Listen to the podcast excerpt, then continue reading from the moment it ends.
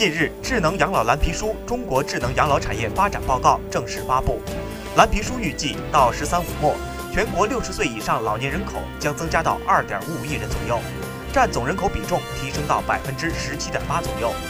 老年抚养比提高到百分之二十八左右，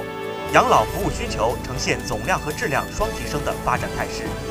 我国第一次老年人口增长高峰将于二零一八年左右结束，年均增长八百四十万人。二零二二年后将迎来第二次老年人口增长高峰，年均增长一千一百万。